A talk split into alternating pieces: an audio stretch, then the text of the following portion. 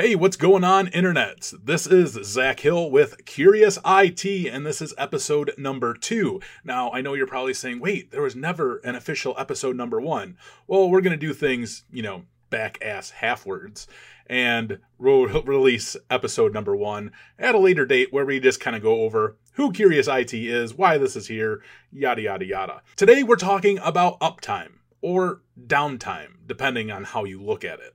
And the reason this all gets brought up is because social media. So let's start right there. And I want to preface this with saying, I hate many things much more than what I'm about to say, but for dramatic effect, there's nothing more that I hate than when people complain about websites being down. Now, let me explain.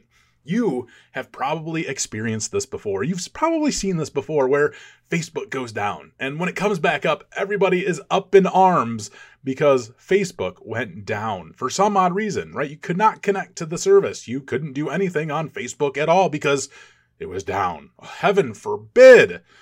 So I don't get too mad at the heathens, and I use heathens in a very sarcastic manner, who know nothing about technology. I understand you don't know why the website is down. You're frustrated.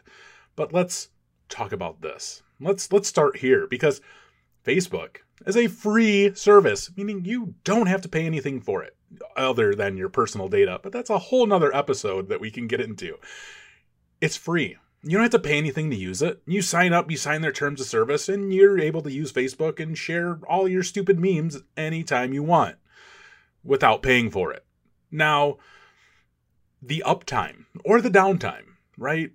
People get so frustrated at this, but you guys don't have to pay for it. You're not paying for anything.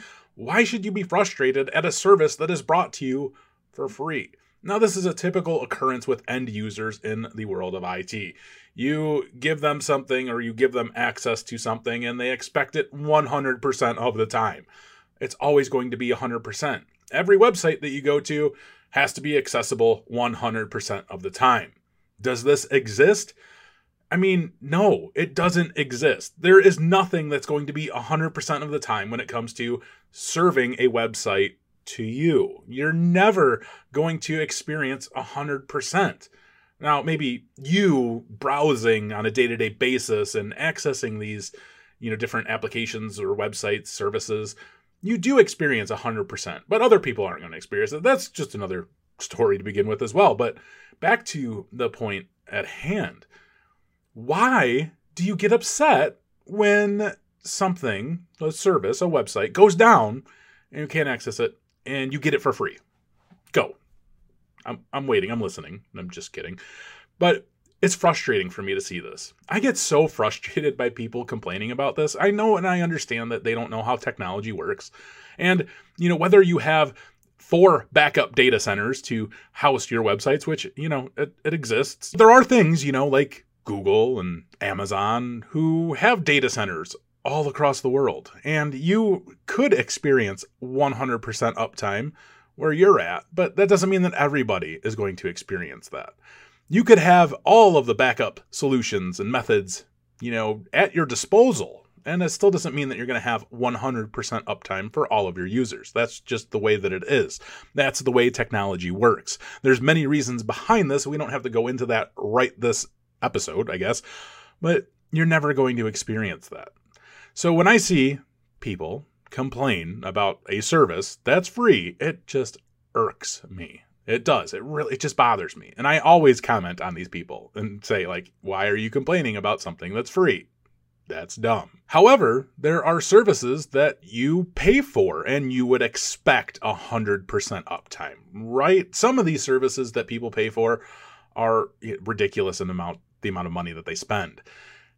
There's still not 100% uptime. There can never be that. It just uh, we don't have that current technology to make that work the way that it should. Now, again, we talked about the backup data centers and things like that. So you know, you should experience 100% down or uptime when you're paying for services, uh, especially very expensive services, because you know if something goes down in one data center, you have another data center that backs it up. However, you know what what happens in between that that that section. You know, sometimes is there a drop? Yeah, sure, you might experience a drop. Could that be considered downtime? Well, uh, uh I don't know. It, sure, it could. But let's go back to paying for the service, right? Because I just saw this today and it, it, it irked me. It did. It, it, bothered me. Somebody was complaining about a service that they were paying for going down. It was a, a learning provider. And if you're looking at the date today and putting things together and you experience this, you know exactly who I'm talking about they're a pretty big company in their own right. They're they're a very large learning provider, and they do a very fantastic job of what they do. But they still aren't a monopoly such as Amazon or Google, right? They don't have all the money in the world to pay for 8,000 data centers across the world. Now, you pay for their service and you you can't access their service because they have downtime. Something happened. Who knows what happened? I still don't right now know what happened, but they had some downtime. I think it was like an hour or two or something like that. And somebody immediately, it's always these people, always the people who jump straight to social media to complain about downtime. Now, here's the thing that irks me the most about this. This is a technology professional complaining about a technology website that is down because of gosh knows what. As a technology professional, you should know and understand that downtime happens. It's just part of technology.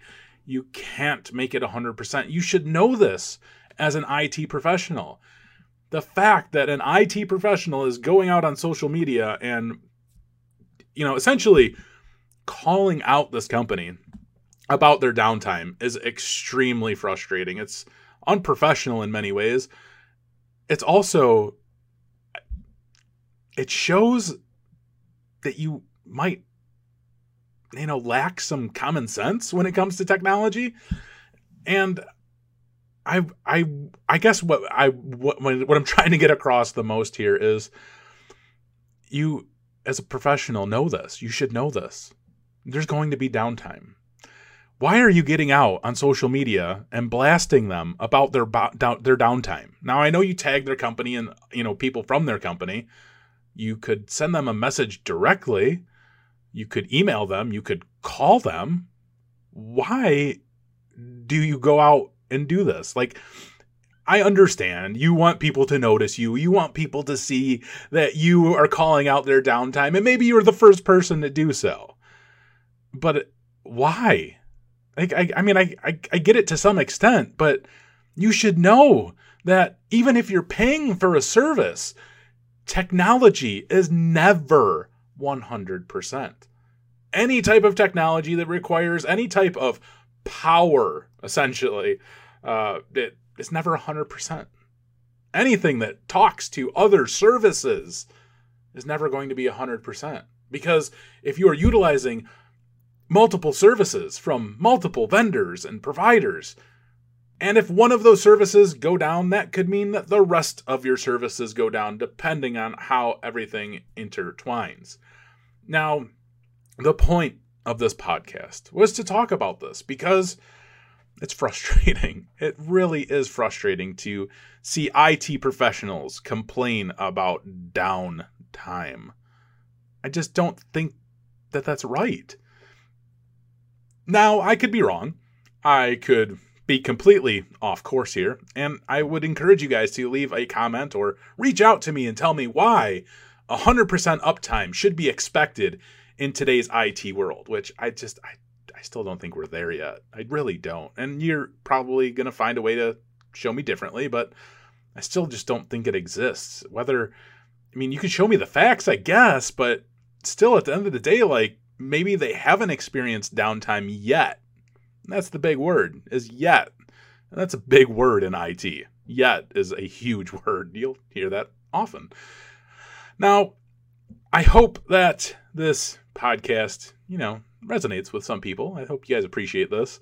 This is a this is like the first official podcast I would say that we've done, and uh, I just want to talk about something that you know that bothered me. It did, and it it made me curious to know if there's other people out there who who have experienced this, who have seen this. Keep in mind again, the the end users, the day-to-day people who don't understand technology complaining about a service that's down, especially that's free. It's frustrating, yes, but we have to understand that they they don't understand what happens behind the scenes. But IT professionals should know and understand that downtime happens and there's no way to predict that that or when it is going to happen. So don't get frustrated by it and don't call them out on social media just because you're frustrated. Like that's just that's shaming many people, including yourself. So that's today's podcast episode. Hope you guys enjoyed it. Stay tuned for more because this is something new and it's something fun and exciting, and I enjoy it. Thank you guys for watching or listening. As always, take it easy.